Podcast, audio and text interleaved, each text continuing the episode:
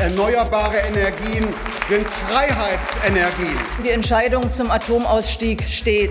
Sie haben Abwehrkämpfe geführt gegen jede einzelne Windkraftanlage. Machen wir uns frei von den fossilen Energien, erst aus Russland, dann insgesamt. So kämpfen wir für die Freiheit. Fossilfrei, der Podcast zum Ampelmonitor Energiewende.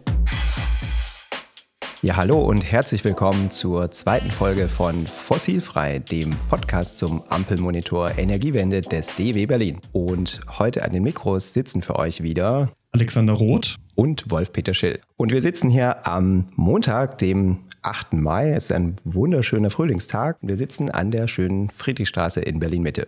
Wolf und ich sind beide Mitarbeiter am DW Berlin und wir machen nicht nur den Podcast fossilfrei, sondern auch den Ampelmonitor Energiewende des DEW, in dem wir verschiedene Ziele der Bundesregierung im Bereich der Energiewende visualisieren und auch vergleichen, wie weit die Ziele schon erreicht sind. Und darüber haben wir ja in der letzten, in der ersten Folge, die ihr natürlich auch gerne nochmal anhören könnt, ähm, recht ausführlich gesprochen, wie wir diesen Ampelmonitor aufgesetzt haben und was man da sehen kann und dass es auch noch mehr Abbildungen gibt auf einem dahinterliegenden größeren Datenplattform, dem Open Energy Tracker. Und nach wie vor gilt, dass wir sehr interessiert daran sind, äh, zu hören, wie ihr das nutzt, ob ihr Ideen habt, wie wir die Dinge weiterentwickeln können. Aber auch zu unserem Podcast haben wir schon einiges hilfreiches Feedback bekommen. Vielen Dank dafür.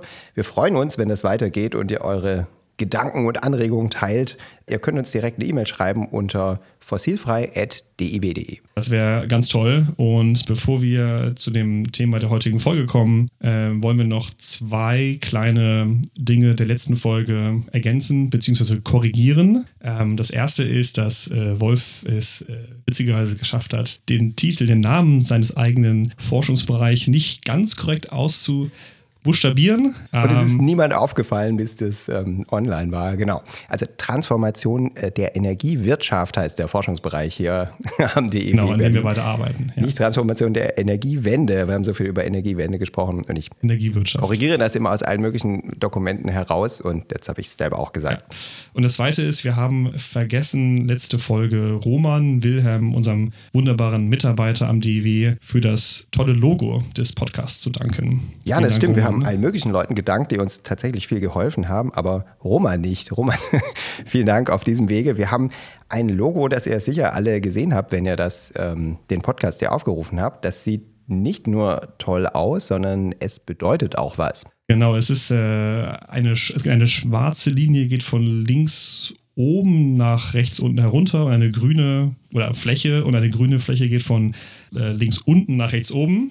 Was bedeutet so viel, dass die fossilen, die dunklen, also nicht erneuerbar. Stehen für, stehen für äh, meistens Kohle und, und Öl natürlich und Gas, sollen äh, aus dem System herausgehen und die Grünen, also sowas wie zum Beispiel erneuerbare Energien, wollen ins System hineinkommen. Genau, und die schwarzen fossilen Energien gehen also hier in unserem Logo relativ schnell raus und die Grünen werden äh, sehr stark zugebaut.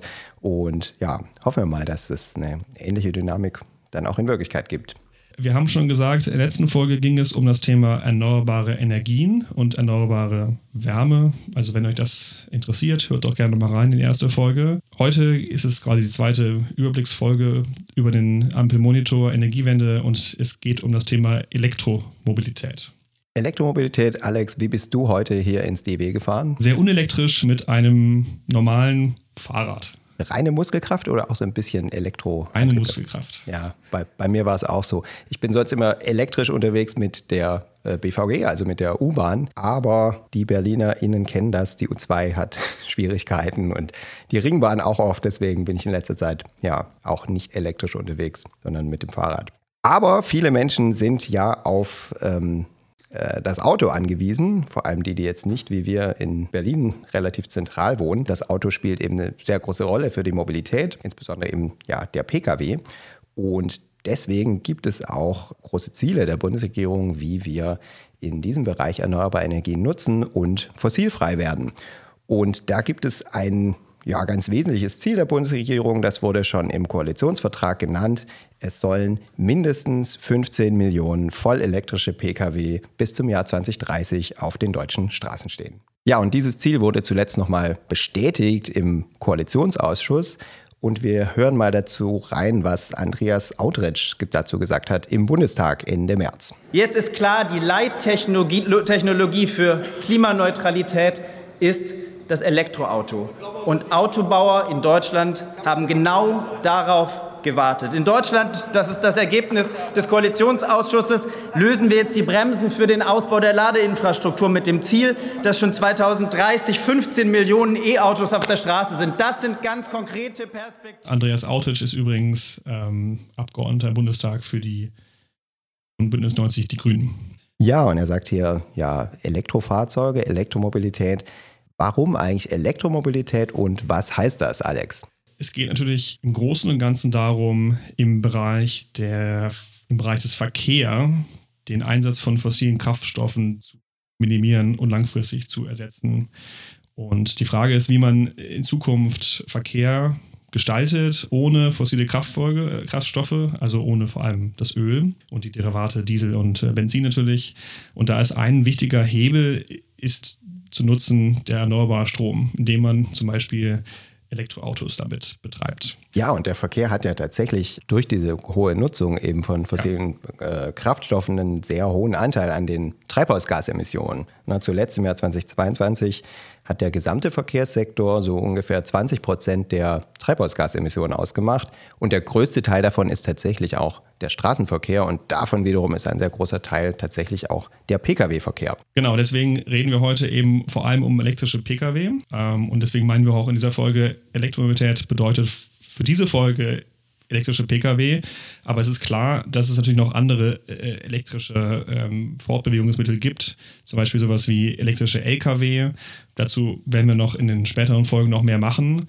Ähm, natürlich kann man sich auch mit der S-Bahn, mit der U-Bahn, mit dem Zug ähm, bewegen oder auch mit dem E-Bike. Das sind alles Möglichkeiten, sich auch elektrisch voranzubewegen, die auch, äh, die auch äh, gut sind und auch sehr, sehr nötig sind. Und teilweise eine lange Tradition haben. Ne? Also genau. elektrische Bahnen gibt es nun schon sehr, sehr lange und die sind, sind auch sehr sinnvoll. Und die auch sehr wichtig sind, äh, gerade wenn man das ganze Thema nicht nur auf das E-Auto beschränkt, sondern eben auch auf das Thema Verkehrswende im Allgemeinen, Antriebswende und dann Verkehrswende als großes Überthema.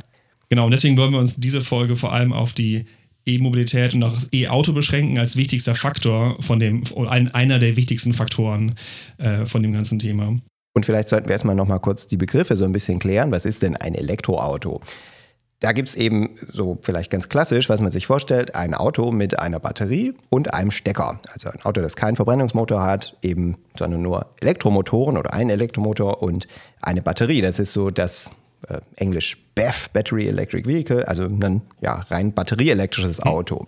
Und äh, davon abgegrenzt ist der Plug-in-Hybrid. Das ist also ein Auto, das noch einen Verbrennungsmotor hat und zusätzlich noch eine Batterie, die ich auch einstecken kann ins Netz die haben dann in der Regel eine sehr viel kleinere Batterie als ein rein batterieelektrisches Fahrzeug waren ursprünglich mal dafür gedacht, dass man das Beste aus beiden Welten verbindet, die Reichweite des Verbrenners mit der Möglichkeit, rein elektrisch zu fahren.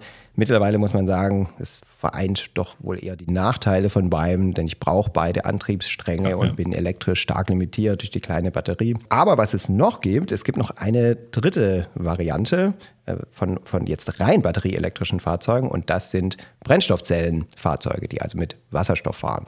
Genau, da gibt es zwei Möglichkeiten. Ähm, eine Technologie, die sicherlich schon mal gehört wurde, ist äh, die Brennstoffzelle, die Wasserstoff umwandelt in Strom. Das heißt, das Auto hat am Schluss einen Elektromotor äh, und dieser hält Strom eben von der Brennstoffzelle. Und eine andere Möglichkeit wäre, den, den Wasserstoff direkt zu verbrennen in einem Verbrennungsmotor und damit äh, den Motor anzu, anzutreiben. Aber das, die zweite Variante spielt in der Realität eigentlich gerade bei Pkw keine große Rolle. Das wäre dann auch nicht ähm, elektrisch, das wäre tatsächlich dann ein Verbrennungsmotor. Aber die Brennstoffzelle wäre eben tatsächlich elektrisch und der Koalitionsvertrag ist da auch unspezifisch und die Regierung auch. Also theoretisch könnten diese 15 Millionen Elektrofahrzeuge auch Brennstoffzellenfahrzeuge sein, wo eben die Brennstoffzelle und der Wasserstofftank, die ersetzen eben gemeinsam die Batterie. Aber auch da ja. können wir nicht davon ausgehen, dass die Brennstoffzellenfahrzeuge irgendeine Rolle spielen werden im Pkw-Bereich. Es ist wahrscheinlich so oder es ist höchstwahrscheinlich so, dass ähm, für Pkw sich die Brennstoffzelle langfristig nicht durchsetzen wird. Ähm, ich meine, die Diskussion war wirklich sehr lange offen und viele haben auch dafür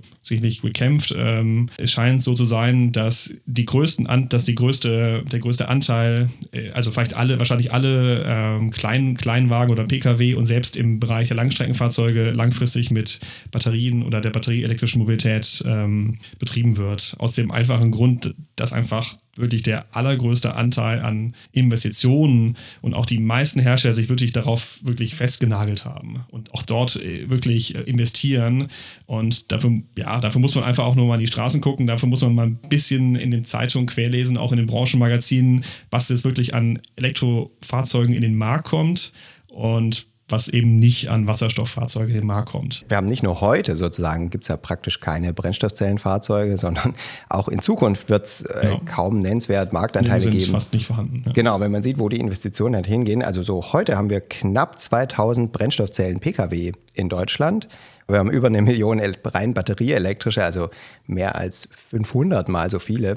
Und wir gehen nicht davon aus, dass sich was ändert. Ist ganz witzig, wenn man so zurückblickt. Also es gab noch bis vor einigen Jahren ja in, auch in so Teilen von Politik und Industrie die, die Vision oder die, Idee, dass eben die Brennstoffzellenfahrzeuge schon für die Mittel- und Oberklasse und die Langstreckenfahrzeuge dann eben interessant sind, äh, wegen der ja, vermeintlich begrenzten Reichweite der Batterie. Aber das hat sich eben immer weiter Schnell aufladen auch kann man auch. Ne? Ja, genau. Und jetzt haben wir Schnelllader und wir haben immer größere Batterien. Deswegen haben im Grunde alle großen Hersteller sich jetzt auf die, das rein batterieelektrische Fahrzeug eingeschossen. Früher waren immer die Brennstoffzellenfahrzeuge nur so ein paar Jahre von der Serienproduktion entfernt. Ich selber komm, komme ja aus äh, Stuttgart und ähm, ja. dort, dort, war schon, als ich, als ich klein war, gab es schon so die Idee dabei, äh, damals Mercedes oder Daimler eben, dass in einigen Jahren dann die Brennstoffzellen Serienproduktion beginnen und das blieb immer so. Die war immer einige Jahre entfernt und ich denke, sie wird einfach wahrscheinlich nie kommen bei den Pkw. Bei den Lkw könnte es vielleicht noch anders aussehen, aber dazu an anderer Stelle mehr. Ja. Lass uns jetzt nochmal zu dem Ziel kommen der Bundesregierung. Das Ziel sind 15 Millionen elektrisch betriebene Autos. Die dann de facto batterieelektrische sein werden. Theoretisch auch noch, könnten auch noch ein paar Brennstoffzellenautos rumfahren, aber es sind wahrscheinlich zum größten Teil batterieelektrische Pkw im Jahr 2030. 15 Millionen? 15 wie Millionen, viel, genau. Wie viel, wie viel Pkw haben wir insgesamt? Also zum Stand 1.1. diesen Jahres waren es 48,8 Millionen, also sagen wir mal 50 Millionen, um es ein bisschen einfacher für den äh, für das, fürs Kopfrechnen zu machen. Das heißt, der, das heißt, äh, das müsste im Jahr 2030, wenn die Flotte konstant bliebe, also wir nicht weiter noch mehr Autos zulassen und also wenn die, wenn die, wenn die Flotte nicht größer würde, wären das ungefähr 31 Prozent. Also jedes dritte Auto ungefähr im Jahr 2030 müsste dann eh, müsste ein E-Auto sein. Es ist ja so, dass tatsächlich in vielen so Transformationsszenarien die Gesamtflotte eigentlich eher sinkt, so im, im Zeitverlauf. In Wirklichkeit ist sie eher gewachsen. Mhm. Wir haben da noch so einen zusätzlichen Indikator auf dem Open Energy Tracker, den wir auch in den Show Notes natürlich verlinken, wo man das sieht so im Zeitverlauf. Also wir haben immer mehr Pkw in Deutschland. Insofern ist dann, je, je, je stärker die Gesamtflotte wächst, desto ähm, geringer ist natürlich dann auch der Anteil, den diese 15 Millionen im genau. Jahr 2030 hätten. Genau, ich glaube, da kommen wir nochmal später zu zurück. Und das ist auch, ich denke, das ist auch ein Punkt, der durchaus wirklich relevant ist, weil das dann auch so ein bisschen in das Thema reingeht, Verkehrswende ist eben mehr als die Antriebswende. Also mhm haben wir dann im Jahr 2030 wirklich oder irgendwann, also 2030 dann wirklich diese 15 Millionen und die sind dann einfach, haben dann eins zu eins die Verbrenner ver verdrängt oder haben wir dann mehr Autos, haben wir weniger Autos? Das ist so eine Frage, die sich dadurch oder die sich da stellt. Und, ähm, und da können auch äh, natürlich Politikentscheidungen getroffen werden, die in die eine oder in die andere Richtung gehen. Aber jetzt haben wir erstmal dieses Ziel, genau. 15 Millionen ist ja mal, ist ja mal eine Hausnummer ja. bis zum Jahr 2030. Wo stehen wir jetzt? Wir haben also aktuell im äh, April haben wir so gut 1,1 Millionen rein batterieelektrische Fahrzeuge, rein batterieelektrische Pkw tatsächlich hier auf der Straße gehabt. Das heißt, bis zum Jahr 2030 müssen es ungefähr 13 mal so viele sein, wie wir jetzt haben. Das ist schon eine, schon eine ordentliche Hausnummer. Genau, es sind also erst so gut 2% der Flotte, also noch, noch nicht so viel. Und ja, wir sind da auch jetzt nicht direkt Vorreiter so international. Man kann da so in Daten der Internationalen Energieagentur IEA reinschauen. Die haben den Global EV Outlook und auch so einen schönen Data Explorer. Die Links setzen wir auch in die Show Notes natürlich. Da sieht man, dass das in anderen Ländern teilweise schon etwas weiter vorangeschritten ist. Wir haben zum Beispiel ähm, in, also erstmal sieht man da ein ganz großes Wachstum in ganz vielen äh, Märkten, vor allem in China. Und dann sieht man auch, dass der Anteil von Elektro-Pkw, wobei dort batterieelektrische und auch noch Plug-in-Hybrids zusammengezählt werden, der ist doch in einigen äh, Ländern noch deutlich größer. In der EU zum Beispiel, in Schweden sind wir schon bei knapp 9 Prozent. Norwegen ist so das äh, Vorreiterland, was batterieelektrische Fahrzeuge angeht. Da sind es schon über ein Viertel der Flotte heute schon batterieelektrisch. In China sind es auch schon 5 Prozent. Also da hängen wir so ein bisschen hinterher. Wie sieht denn der aktuelle Trend so aus? Wir haben dieses Ziel, 15 Millionen, wir haben im Moment so gut eine. Ähm, wie sind wir da gerade unterwegs? wir haben in den letzten Jahren doch einen deutlichen Anstieg an, äh, an, der, an den E-Autos in der Flotte gesehen und stehen jetzt gerade eben, wie gesagt, bei gut 1,1 Millionen.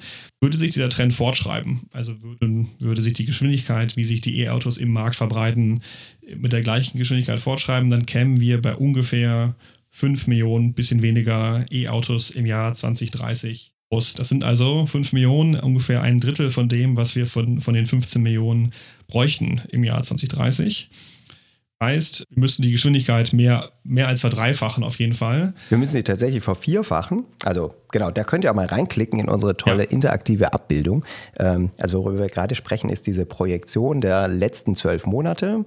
Genau, äh, Wolf, der, der Trend der letzten zwölf Monate wird in unserer Grafik mit einer roten gepunkteten Linie dargestellt und man sieht ganz gut, die geht halt so kontinuierlich nach oben ähm, und erreicht dann eben knapp fünf, nicht ganz äh, Millionen Autos im im Jahr 2030. Das heißt, es wäre deutlich unter den 15 Millionen. Und wie schon gesagt, wir bräuchten viermal so viele, wir äh, bräuchten eine vierfach so hohe Geschwindigkeit im Moment, ähm, äh, um diesen Trend zu erreichen. Jedoch hier wird sich jeder die Frage sofort stellen, die auch total logisch ist, ist das hier realistisch anzunehmen, dass wir in der gleichen zwölfmonatigen Geschwindigkeit weiter wachsen? Also die, werden sich die E-Autos weiter so langsam oder so schnell, wie man es halt auch sehen will, äh, verbreiten und nicht? Genau, das ist die Frage der Form dieses Wachstums. Also wir hatten, wir haben in unserer Abbildung mal so einen linearen Zielpfad vom Beginn der, äh, der aktuellen Ampelkoalition, von, das war eben Ende äh, 2021 bis zum Jahr 2030 mal so reingelegt und es rechnet aber niemand damit, dass wir sozusagen linear wachsen, einfach weil dieser ganze Hochlauf auch der Produktion eben Zeit braucht. Deswegen haben wir auch so eine logistische Wachstumskurve reingelegt, die netterweise unsere Kollegen vom Fraunhofer Easy ähm, uns geholfen haben zu parametrieren. Da rechnen wir also damit, dass später dann deutlich stärkeres Wachstum passiert, wenn wir höhere Anteile an den Neuzulassungen haben. Trotzdem ist es interessant, so einen ja, linearen Pfad mal zu vergleichen mit diesem logistischen. Das heißt eben, je länger wir niedriges Wachstum haben dieser Flotte, desto stärker muss sie dann später eben wachsen.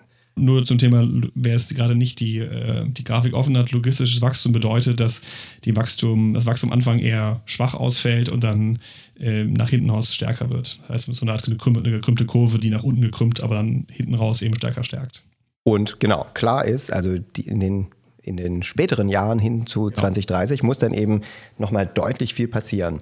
Was ist denn danach, nach 2030? Da haben wir bisher keine expliziten Ziele. Also es gibt im Moment weder ein Gesetz noch irgendwelche Absichtserklärungen, bis wann denn dann eigentlich alle Fahrzeuge batterieelektrisch oder vollelektrisch und damit emissionsfrei sein müssen. Aber wir kennen das so aus der Energiesystemanalyse. Alle so langfristigen Klimaneutralitätsszenarien gehen dann eben davon aus, dass im Grunde der Pkw dann voll elektrifiziert sein muss um tatsächlich Klimaneutralität zu erreichen. Auch die Kollegen äh, von den Ariadne-Szenarien, die wir auch in der letzten Folge schon erwähnt hatten, die äh, das modelliert haben, ähm, die gehen davon aus, dass bis im Jahr 2045 es dann 41, also fast 42 Millionen E-Autos geben wird. Das heißt, das ist dann, das entspricht dann nicht ganz den 48 Millionen, die wir heute haben. Wir wissen noch nicht ganz groß, ganz genau, wie die Flotte sein wird im Jahr 2045, aber das ist die Größenordnung. Und im Übrigen äh, sagen auch die KollegInnen, dass es im Jahr 2030 ungefähr 14,5 Millionen E-Autos geben müsste. Und das entspricht ungefähr auch äh, der Größenordnung, die sich die Bundesregierung als Ziel gesetzt hat. Also da kann man sagen, auch wie wir es auch letzte Folge durchaus schon mehrmals ähm, erwähnt hatten im Bereich der erneuerbaren Energien, dass sich die Bundesregierung durchaus ambitionierte Ziele gesetzt hat, die auch im, in den Größenordnungen liegen, was auch schon Studien beschrieben haben. Also das ist, kann man auch mal als positiven Punkt mal nennen, dass man mhm. nicht Ziele nett sendet, die, die man, die total einfach als von, von wissenschaftlichen Studien liegen. Also sprich, das Ziel ist gut, äh, Genau, die Frage aber nur- wir müssen es halt erreichen. Ne? Genau, genau. Und, und wenn man jetzt mal das mal runterbricht, also wir sind jetzt gerade bei ungefähr eine Million Fahrzeugen äh, im Jahr 2023. Wir wollen auf gut 15 Millionen Fahrzeuge im Jahr äh, 2030. Das kann man jetzt nochmal äh, Kopfrechnen machen. Das sind 14 durch 8, das sind 1,75 Millionen pro Jahr. Also ab diesem Jahr müsste theoretisch, wenn man das gleich verteilt auf alle Jahre, 1,75 Millionen Fahrzeuge pro Jahr zugelassen werden, die rein äh, elektrisch sind. Genau, letztes Jahr hatten wir gut 470.000 Fahrzeuge. Also das heißt, es ist doch deutlich entfernt von den 1,75 Millionen Fahrzeugen. Das heißt, wir werden da noch, äh, da, da werden die Zahlen noch deutlich hochgehen müssen. Aber lassen Sie jetzt mal zu, genau, gleich zum Thema Neuzulassung kommen. Ich hatte schon die Zahlen erwähnt, äh, 470.000 im letzten Jahr. Ähm, Wir haben sogar noch bessere Zahlen, nämlich pro Monat. Ähm, Wie, wie sieht es denn da aus, Wolf? Genau, also was wir machen ist, wir gucken uns neben dieser Flotte, wie sie insgesamt eben wächst, nochmal äh, in so einer extra Abbildung auf dem Open Energy Tracker gucken wir uns an, wie sind eigentlich die Anteile an den jeweiligen monatlichen Neuzulassungen. Dazu gibt es eben jeden Monat immer recht zeitnah Daten vom Kraftfahrtbundesamt. Und äh, da sehen wir eben, die äh, wachsen so im langfristigen Trend deutlich. Das geht, geht immer weiter nach oben, aber sie schwanken auch ganz stark zwischen den Monaten. Und da hatten wir jetzt gerade einen Peak oder einen absoluten Rekord im Dezember 2022. Da waren es 33 Prozent aller neuen Autos, die in dem Monat zugelassen wurden, waren tatsächlich rein batterieelektrische Fahrzeuge. Dazu kamen dann nochmal 22 Prozent Plug-in-Hybride, also Verbrenner mit Batterie und Stecker. Das heißt also schon über die Hälfte aller neuen Autos hatte einen Stecker im Dezember 2022. Ging dann jeder auch wieder runter. Ja, genau. Januar 23 auf 10 und äh, 4, 5 Prozent, also dann auf zusammen 15 Prozent. Also genau, und auch hat sich jetzt auch bisher nicht ähm, groß erholt. Also im April hatten wir so knapp 15 Prozent batterieelektrische Pkw. Das ähm, hat Das entspricht ungefähr so den Zahlen auch, die wir im, im letzten Jahr hatten. Also es waren letztes Jahr waren sogar dann auch um die waren sogar noch die Zahlen noch niedriger. Also die Genau. Anteile sind ein bisschen gewachsen, jetzt nicht wahnsinnig, aber Also wenn wir uns das so angucken, im Grunde in jedem Jahr steigen die Anteile von den batterieelektrischen Fahrzeugen an den monatlichen Neuzulassungen, die steigen eigentlich immer so das Jahr über und erreichen dann so ein Maximum am Jahresende und dann brechen sie wieder ein, weil es eben so gewisse ja, Vorzieheffekte dann gibt, im alten Kalenderjahr zu bleiben. Das haben wir jetzt ganz aktuell eben auch gesehen. Und das liegt an verschiedenen Faktoren. In der Vergangenheit lag es teilweise an den Flottengrenzwerten, dass also die Autobauer einen, einen Anreiz hatten, ähm, bis zum Jahresende noch Elektrofahrzeuge in den Markt zu bringen. Darüber sprechen wir vielleicht auch nochmal ähm, separat. Lag im letzten Jahr aber auch ganz stark an den Änderungen der Förderung, also an der Kaufprämie. Da wollten eben möglichst viele, die im Dezember noch die besseren Konditionen mitnehmen, weil die haben sich eben geändert zum Jahreswechsel. Genau, bevor wir auf die äh, politischen Maßnahmen eingehen, äh, wollte ich nochmal noch mal kurz zurückgehen, ähm, was es eben bedeutet. Also es gibt kein Ziel auf der Ebene Deutschlands und auch von der Bundesregierung, wie viele, wie, hoch der Anteil sein muss an E-Autos an allen Zulassungen. Aber es ist klar, wir müssen halt irgendwie diese 15 Millionen hinkriegen. Es gibt ungefähr 3 Millionen, ungefähr 3 Millionen Pkw-Neuzulassungen pro Jahr, mehr oder weniger. Und äh, ich hatte ja schon vorher die Zahl erwähnt, ungefähr, wenn wir diese 14 Millionen erreichen, also das sind diese, die, die dazukommen müssen in acht Jahren, das sind, sind es ungefähr 1,75 Millionen. So, letztes Jahr waren So, wir ja. bei 400.000, 400, fast 500.000, aber das heißt, das ist noch deutlich weniger als diese 1,75 Millionen. Wenn man jetzt ein bisschen sich überlegt, wie schafft man das? Und man wird nicht von heute, also dieses Jahr und nächstes Jahr nicht auf diese 1,75 Millionen kommen, muss man halt, was man quasi dieses und nächstes Jahr nicht schafft, natürlich in den Jahren, in den nächsten Jahren schaffen. Also das heißt, wir müssen sehen, müssen dann um das Jahr 2030 und die Jahre davor, ich sage jetzt mal so eine Hausnummer 28, 29, 30, ähm, eigentlich jedes Jahr drei Millionen neue E-Autos zulassen. Genau, der? Anteil an den Neuzulassungen muss dann praktisch nahe 100 Prozent Genau, sein. außer, außer man sagt, irgendwie, wir ver- verkaufen plötzlich vier oder fünf Millionen Autos pro Jahr, dann ist der Anteil natürlich wieder niedriger. Eher unwahrscheinlich. Wissen wir es nicht, dass plötzlich so viele noch dazu, also, das, also die Frage ist, werden diese E-Autos halt diese alten, also die, Verdräng, die Verbrenner verdrängen und erreichen wir noch 100 Prozent eben in den Jahren vorher oder kommen die eben dann on top noch? Das ist die Frage. Ja, aber kann ja niemand wollen, dass die Pkw-Flotte noch so viel stärker jetzt wächst. So, Nein, also, nein, natürlich. Will, also, was heißt, Also ich meine, es gibt schon Menschen, die das sicherlich wollen. Und ich denke auch, die Autokonzerne haben ein Interesse daran, Autos zu verkaufen. Ob es halt auch realistisch ist, ist die andere Frage. Also ob so viel Nachfrage überhaupt da ist, äh, pro Jahr mehrere Millionen E-Autos und noch dazu mehrere Millionen äh, Verbrenner zu verkaufen in den Jahren 2025, 26, 27, das wissen Da wir ist alles aus, nicht. aus Energiewendesicht und auch Genau. Verkehrswendesicht kann natürlich uns nicht daran gelegen sein, dass die Pkw-Flotte ähm, groß weiter wächst, sondern eigentlich Genau. eher, dass sie sinkt oder zumindest, dass sie nicht weiter wächst. Und genau, aber wie du sagst, klar ist, dass wir dann eben, um dieses Ziel zu erreichen, in den Jahren vor 2030 eben einfach sehr, sehr hohe Anteile an diesen Neuzulassungen brauchen, um dahin zu kommen. Man kann ja eigentlich fast sagen, wenn man, wenn man wirklich dieses Ziel erreichen will, braucht man faktisch fast 100 Prozent äh, Anteile in den Jahren vorher. Das, also fast. Ne? Also das heißt also, diese ganze Diskussion, Diskussion auch in der Politik, ob wir eben äh, Verbrenner aus haben oder nicht, das ist sicherlich interessant, aber man braucht wahnsinnig hohe Anteile an Neuzulassung von, äh, von E-Autos. Ähm, ist eigentlich ganz interessant, äh, quasi dieses implizite Ziel, was sich die Bundesregierung selbst gesteckt hat, mal da dahingehend zu durchleuchten. Ich weiß auch nicht, ob das allen so wirklich klar ist, die, die diese 15 Millionen in den, in den Koalitionsvertrag geschrieben haben, was es eigentlich bedeutet für die Neuzulassung und auch für dann für die, eigentlich auch für die, für die Hersteller von, von, von Autos. Ja, da bleibt dann eben ja die Hoffnung, dass sobald die Fahrzeuge wirklich mal allgemein verfügbar Ja. sind und sich allgemein rumgesprochen hat, dass die Elektrofahrzeuge tatsächlich auch gut funktionieren und im Betrieb günstig sind, dass dann tatsächlich einfach irgendwann der Switch kommt und dann ist elektrisch einfach das neue Normal und dann erscheint es dann vielleicht nicht mehr so unplausibel. Genau, aber, Aber genau, bevor, wir, bevor wir dahin ankommen, Ja. ähm, es gibt noch einige Dinge zu, äh, zu, zu erledigen und es gab ja auch von, von der Politik schon eine ganze Reihe von Maßnahmen, Genau. um eben die Autos in den Markt zu, zu drücken. Ne? Also die, eine, die eine, eine Richtung ist zu sagen, wir machen sie äh, attraktiver für den Konsumenten und die andere Richtung ist, wir machen sie irgendwie, wir wollen die Autohersteller dazu bringen, mehr E-Autos zu verkaufen. Ähm, Wolf, was gibt es denn so an Maßnahmen, um sie für die KonsumentInnen attraktiver zu machen? Ne? Genau, also die, die wesentliche Maßnahme dafür ist die Kaufprämie. Die wurde im Jahr 2016 eingeführt als sogenannter Umweltbonus, schönes Wort, abgewickelt über äh, das Bundesamt für Wirtschaft und Ausfuhrkontrolle, also BAFA. Und damals hat man erstmal 2000 Euro öffentliches Geld gegeben für die Anschaffung eines Neuwagens unter gewissen Kriterien. Damals gab es noch nicht so viele deutsche Modelle, das waren vor allem Importwagen aus Frankreich und aus Asien.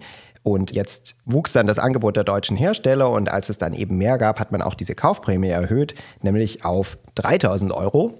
Und hinzu kommt jeweils noch ein Herstelleranteil in gleicher Höhe. Also aus den 2000 wurden dann 4000, aus den 3000 ab dem Jahr 2019 wurden dann 6000. Und im Jahr 2020 kam es dann noch die sogenannte Innovationsprämie dazu. Also wir sind nicht nur gut darin, Geld zu verteilen, sondern auch ähm, gute Titel zu finden. Also Umweltbonus plus Innovationsprämie führt dann zu 6000 Euro Bundesanteil und zumindest rechnerisch nochmal 3000 Euro vom Hersteller. Heißt also 9000 Euro gab es ab dem Jahr 2020 für Fahrzeuge unter einem gewissen Listenpreis. Also schon eine erhebliche Menge Geld, mit der wir da den Neuwagenkauf anreizen. Anfang dieses Jahres hat sich das geändert. Da haben wir seit äh, dem Januar 2023 eben einen gesenkten Fördersatz. Also der maximale Bundesanteil sind jetzt eben noch 4.500 Euro und nicht mehr 6.000 für ein rein batterieelektrisches Fahrzeug. Und es gibt gar kein Geld mehr für Plug-in-Hybride. Dazu kommt aber noch die, zu den 4.500 kommen noch die 2.250 vom Hersteller. Genau. Und das soll weiter sinken. Ab dem Jahr 2024 sind es dann in Anführungsstrichen nur noch 3000 Euro vom Bund und 1500 vom Hersteller. Und jetzt muss man sagen, das ist also eine ganze Menge Geld, die da verteilt wird. Die Kollegen bei uns im Haus haben sich das mal angeguckt, ob das denn effektiv war, diese Kaufprämie. Da gibt es einen schönen Wochenbericht aus dem letzten Jahr, den verlinken wir natürlich auch.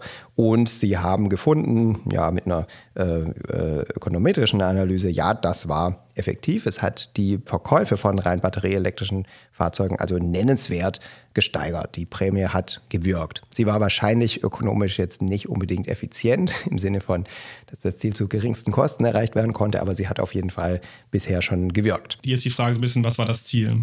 War das Ziel, äh, CO2-Emissionen senken durch mehr E-Autos oder war das Ziel, den Markt anzukurbeln? Ja, also CO2-Emissionen also, senken sicher nicht, weil ja, das ja. ist ganz klar, das wäre jetzt, wenn es wirklich um die CO2-Emissionen der Fahrzeuge geht, die man Absolut. damit in den Markt sozusagen reingekauft hat, das ist also eine sehr, sehr, sehr teure Weise, CO2 zu vermeiden. Man kann das also nur in so einer dynamischen Perspektive ja. sehen als Markthochlauf und die Industrie sozusagen in die richtige Richtung schubsen.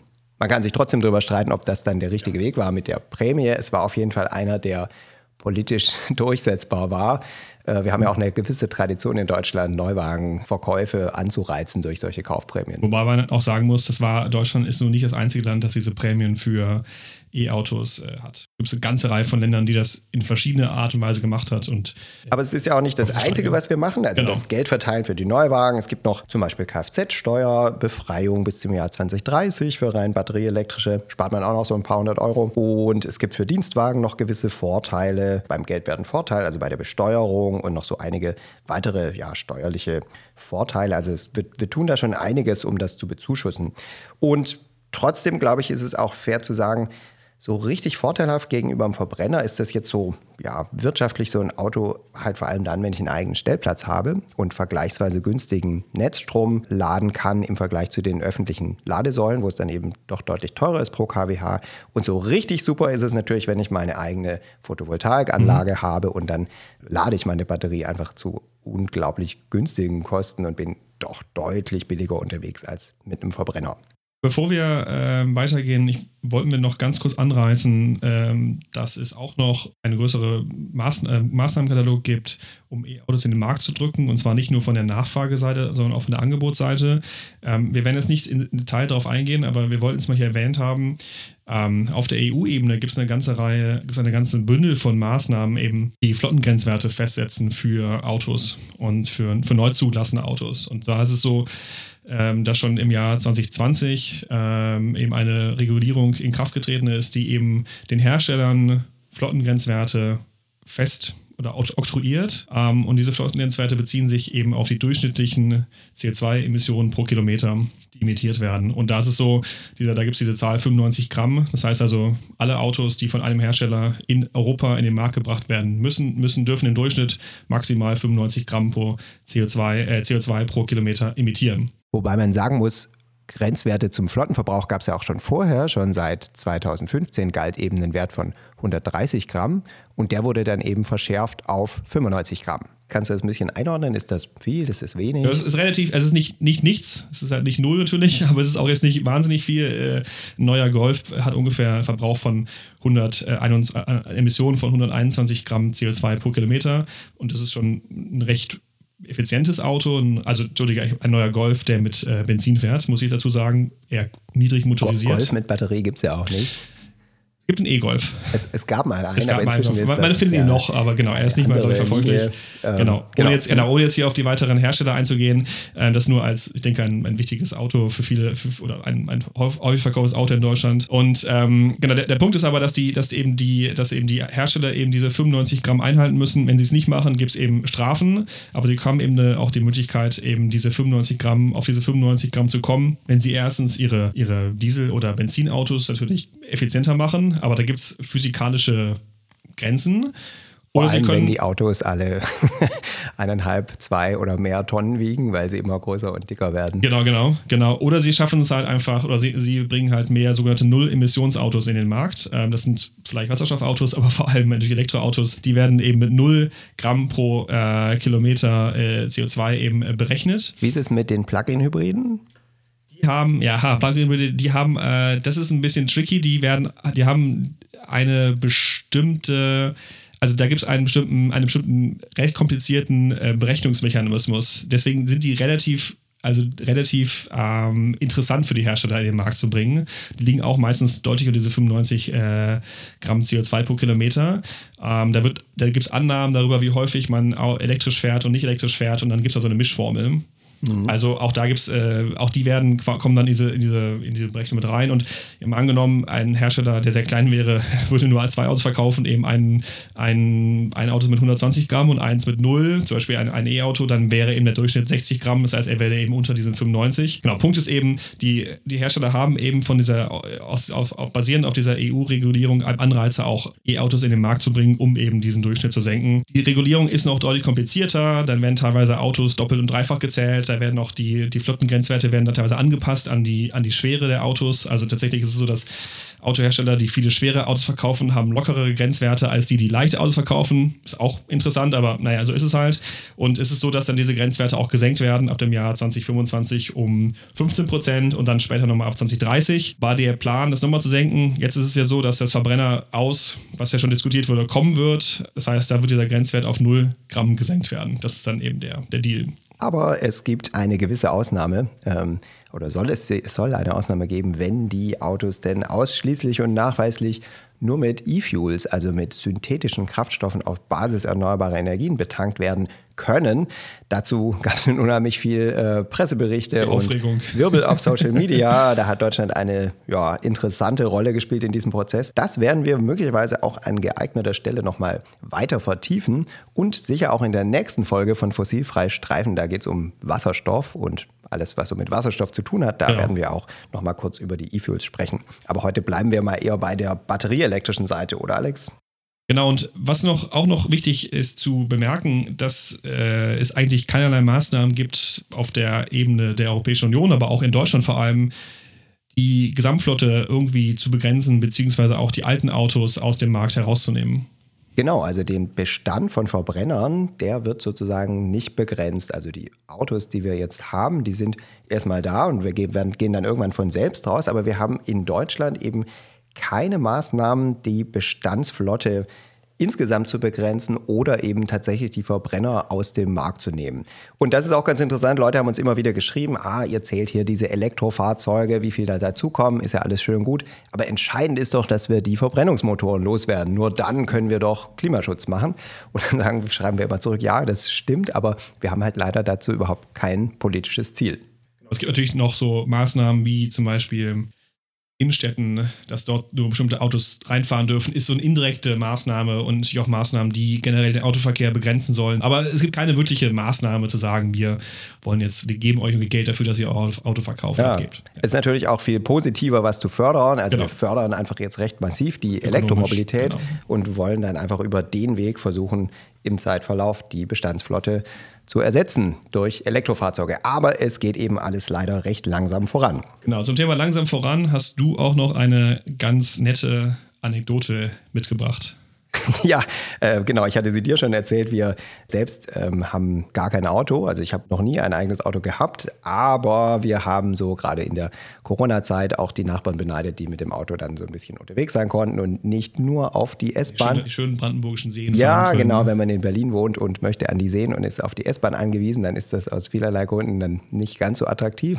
Alle Seen sind immer voll, wo man genau. S-Bahn-Anschluss ist. Und man kann nur dahin, wo die S-Bahn fährt und das machen ganz viele andere auch. Ja. Und ähm, ja, oder Regionalbahnen sind dann auch teilweise absurd überfüllt. Jedenfalls hatten wir uns dafür interessiert, vielleicht doch, vielleicht auch gemeinsam mit Nachbarn so ein äh, Auto anzuschaffen ähm, und wollten einfach mal ja, welche Probe fahren. Und das Problem ist, wenn man also mindestens sechs Sitze oder mehr braucht, dann gibt es wirklich ein ja, recht geringes Angebot. Wir haben sehr lange gebraucht, um irgendwo mal eine Probefahrt machen zu können haben dann letztlich tatsächlich, also wirklich nach vielen Monaten, ein, äh, ein Autohaus gefunden, wo wir ein elektrisches Auto mal Probe fahren konnten. Und dann hatten wir da einen maximal unmotivierten Verkäufer, der war also so eher so oldschool-mäßig drauf, ähm, hat wahrscheinlich sein Leben lang Verbrennungsmotoren, Autos verkauft.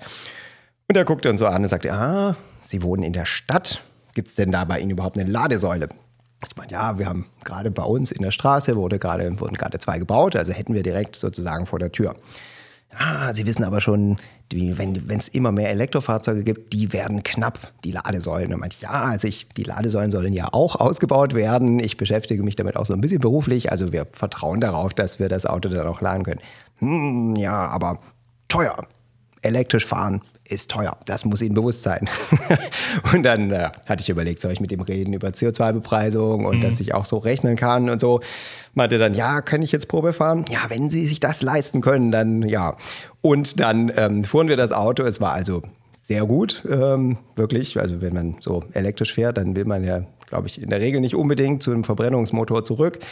Und ähm, verkaufen wollte uns das Ding dann aber nicht. Er meinte, ja, Liefertermin kann ich Ihnen nicht nennen. Wir liefern irgendwie Fahrzeuge aus, die vor Jahren bestellt wurden. Preisgarantien gibt es auch nicht. War also maximal unmotiviert, mir dieses Auto konkret anzubieten oder zu verkaufen. Du hast also jetzt drei Probleme genannt. Das erste sind zum Beispiel der Liefertermin, die Kosten, aber auch die Ladesäulen. Ne? Und zu dem Thema gibt es durchaus auch ein paar Ziele aus der Bundesregierung. Wir hören mal kurz rein, was unser Bundeskanzler Scholz dazu sagt. Und ich will noch mal sagen, wenn es etwa, was für die Elektromobilität ganz wichtig ist, darum geht, dass die Frage von 15 Millionen Pkw bis 2030 erreicht wird, muss man auch eine Ladeinfrastruktur schaffen, die dazu geeignet ist und kann nicht immer nur darüber reden. Alex, genau. lass uns trotzdem darüber reden. auch wenn der Kanzler sagt, wir müssen machen, nur nicht reden. Ähm, genau, was ist das Ziel? Das Ziel ist, was sich die Koalition in ihrem Koalitionsvertrag gesetzt hat, eine Million Ladesäulen Öffentliche im Jahr Ladesäulen, 2030. Ne? Also es geht um die öffentlichen öffentliche Ladesäulen, klar, darum, darum geht es, äh, mit einem Schwerpunkt auf die Schnellladeinfrastruktur. Und das ist auch ganz interessant. Im Koalitionsvertrag steht es schon explizit, der Ausbau der Ladeinfrastruktur muss dem Bedarf vorausgehen. Also sprich, die Ladeinfrastruktur muss eigentlich schneller wachsen als die Fahrzeugflotte. Das ist äh, in den letzten Jahren mh, so mittelschnell äh, passiert, aber vielleicht lass uns da nochmal äh, später drauf zu kommen. Ähm, erstmal die Frage, eine oder eine wichtige Frage ist ja die Frage der, äh, der Schnell- und des Langsam, des Normal- und des Schnellladens. Genau, das sagt ja auch der Koalitionsvertrag. Genau. Ähm, Schwerpunkt auf Schnellladeinfrastruktur. Schwerpunkt auf Schnellladeinfrastruktur. Genau, und das sind die, äh, laut, laut Bundesnetzagentur, sind das alles Ladesäulen, die schneller als 22 Kilowatt laden. Und wo stehen wir da im Moment? Ja, da, da, haben wir Zahlen, die sind immer ein bisschen langsamer als die von der Bestandsflotte, weil die kommen hier nicht vom Kraftfahrtbundesamt, sondern kommen von der Bundesnetzagentur, die im Grunde sehr schön äh, diese Zahlen veröffentlicht, aber immer ein bisschen hinterher. Also wir haben jetzt, wir sind jetzt im Mai, aber wir haben erst zum Stand 1. Februar oder eben Ende Januar ähm, diese Zahlen und es sind heute so ungefähr 83.000 ähm, öffentliche Ladepunkte. Also nicht, geht nicht um die Säulen, sondern wirklich um die einzelnen Ladepunkte hier. Also einzelne Möglichkeiten, ein Auto zu laden. Und davon sind knapp 70.000 Normallader und 13.000 Schnelllader, also größer als mit der Leistung höher als 22 kW. Weil du es gerade erwähnst, was ist, der, was ist der Unterschied zwischen einem Ladepunkt und einer Ladesäule? Also eine Ladesäule können auch mehrere Ladepunkte sein. Im Straßenraum sieht man das ja so oft, da sind dann zwei Stecker dran ähm, und hier werden tatsächlich die einzelnen Ladepunkte gezählt. Also 83.000 haben wir, eine Million sollen das bis 2030 sein. Da gewinnt man durchaus den Eindruck, da ist noch so ein bisschen Luft nach oben. Und deswegen haben wir auch hier einen Indikator zu diesem Bestand und eben wie er sich entwickelt. Und da kann man auch den, den Trend äh, vergleichen mit dem Zielpfad. Erstmal kann man sich auch wiederum fragen, wie müsste das denn wachsen? Also wir haben bei den Elektrofahrzeugen schon gesagt, hm, das wächst wahrscheinlich nicht so linear, gleichmäßig in jedem Jahr, sondern wächst irgendwie mit stärkeren Wachstumsraten in späteren Jahren.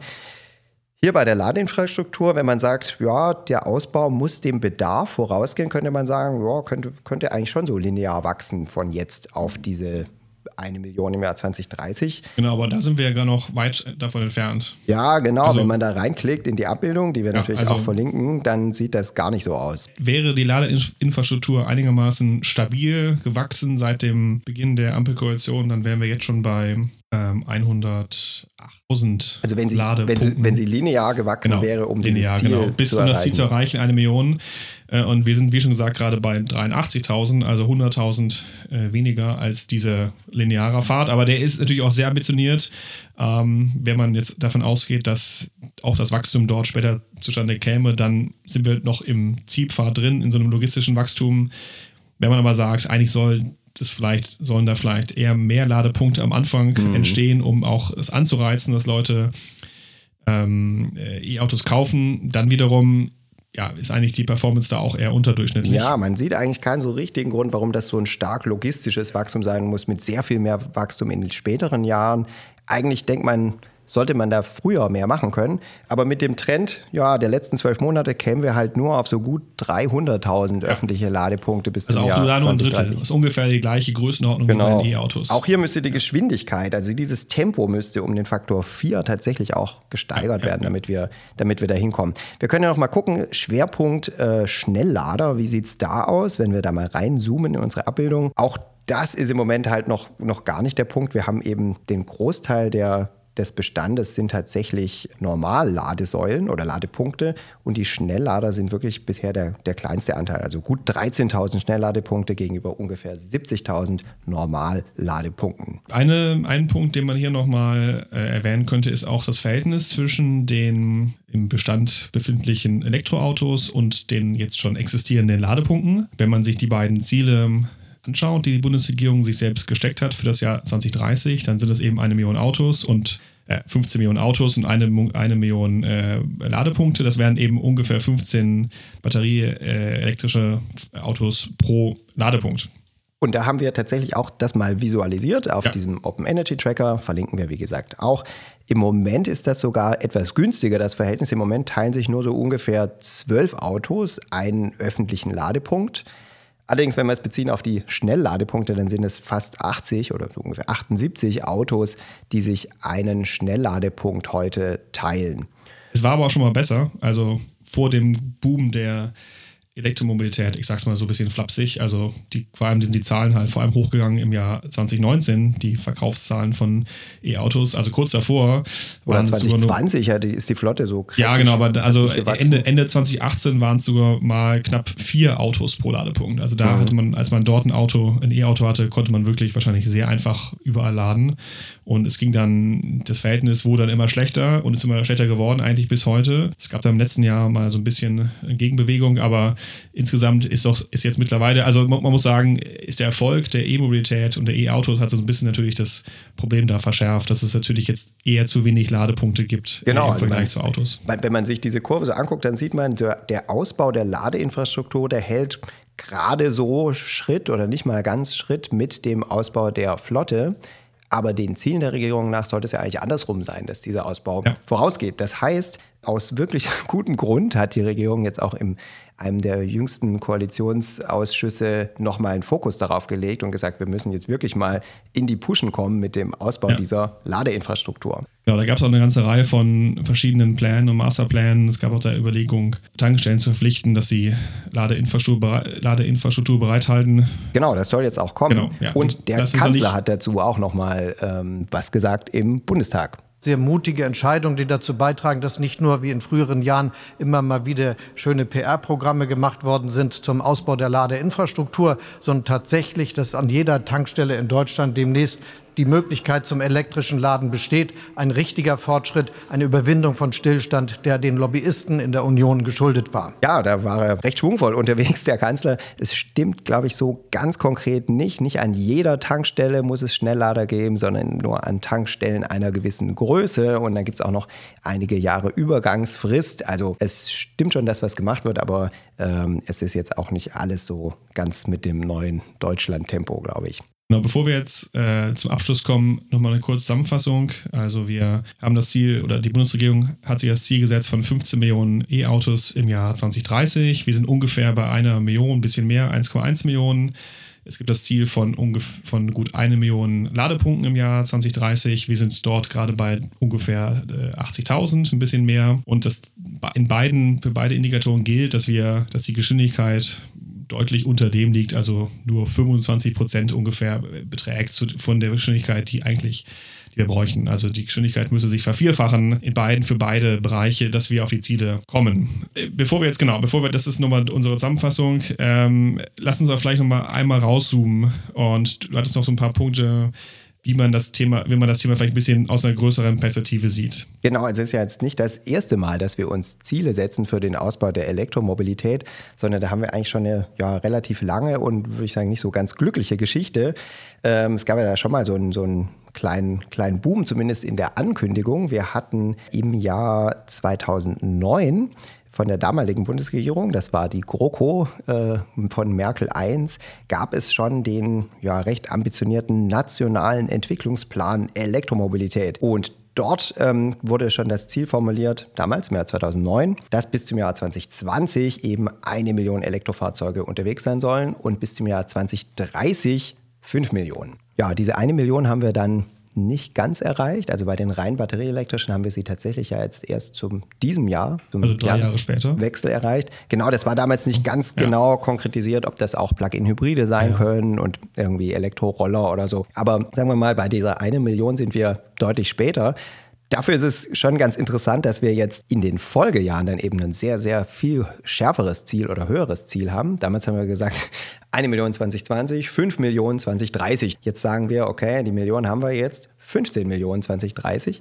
Also sprich, ähm, jetzt gehen wir von einer sehr viel stärkeren Transformation im weiteren Zeitverlauf aus. Also so ein bisschen wie bei so einer Ketchupflasche vielleicht. Wenn man lange kommt irgendwie nichts, man wartet, man wartet und dann kommt aber auf einmal ganz viel. Und das ist tatsächlich eben auch das, was wir jetzt brauchen, ne? nachdem lange wirklich recht wenig passiert ist, hoffen wir darauf, dass dann wirklich der Switch kommt. Und das Sicherlich auch damit zu erklären, dass sich die internationalen Marktbedingungen doch deutlich geändert haben. Also ja, im Jahr 2009 war natürlich das E-Auto wirklich ein absolutes Nischenprodukt. Ja, da war das noch weit weg.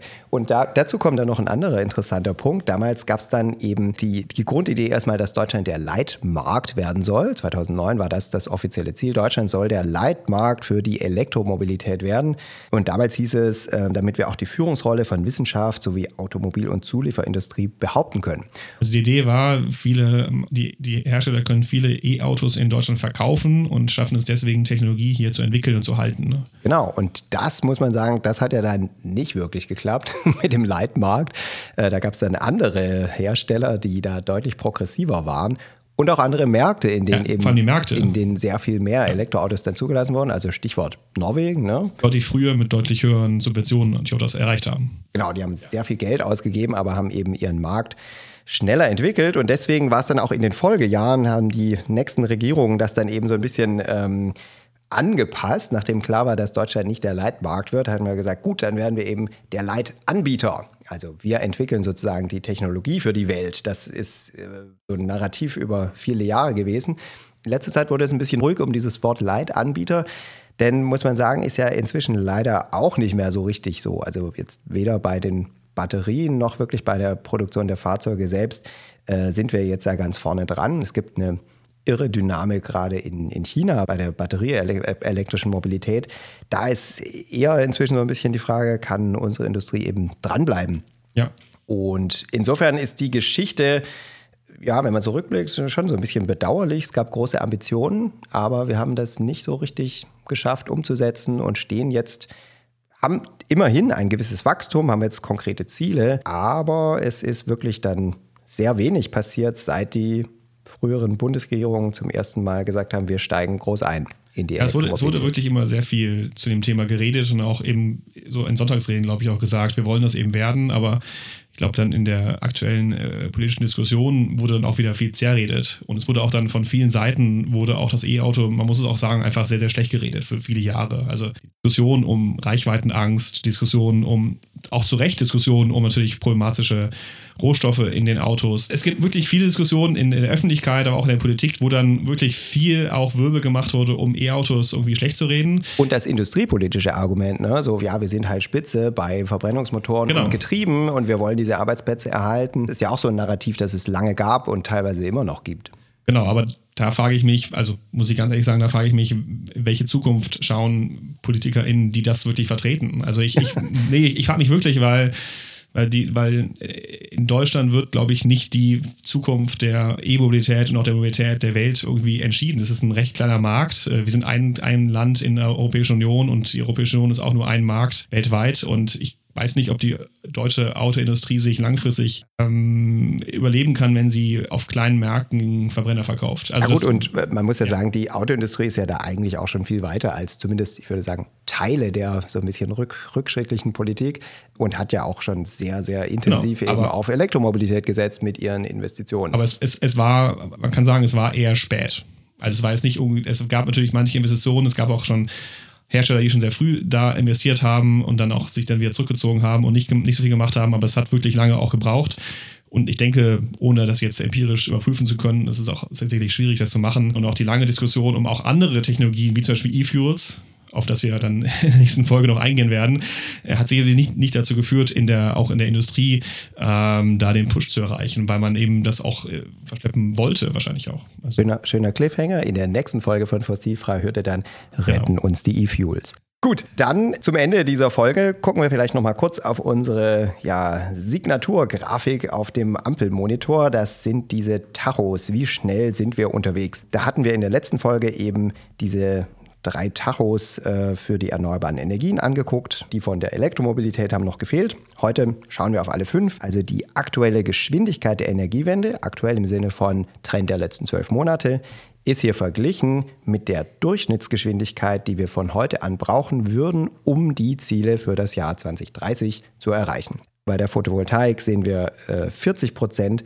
Das heißt, wir müssen die Geschwindigkeit ungefähr um den Faktor zweieinhalb steigern, um die Ziele zu erreichen. Bei der Windkraft an Land sind wir bei 32 Prozent. Heißt, wir haben hier eine, brauchen eine Verdreifachung. Bei der Windkraft auf See inzwischen immerhin 19 Prozent. Also da brauchen wir trotzdem noch eine Verfünffachung der Geschwindigkeit. Und die beiden Indikatoren, die wir heute uns eben angeguckt haben, Bestand der batterieelektrischen Pkw und Anzahl der öffentlichen Ladepunkte, da brauchen wir jeweils ungefähr so einen Faktor 4. Also wir brauchen viermal so viel ähm, Tempo, wie wir es im letzten Jahr im Durchschnitt hatten. Kann man vielleicht noch dazu sagen, seit wir das jetzt machen mit dem Ampelmonitor, also so ein knappes Jahr jetzt, sind diese Tachos, haben sich alle so ein bisschen in die richtige Richtung bewegt. Also wir sehen schon so gewisse Fortschritte, aber der Befund bleibt eben, dass wir im Moment fast überall noch deutlich zu langsam sind. Wir hatten es schon erwähnt, diese Folge hat sich um die Mobilität ähm, gedreht und es geht aber in der nächsten Folge unter anderem um E-Fuels, aber vor allem um das Thema Wasserstoff und eben Wasserstoffderivate.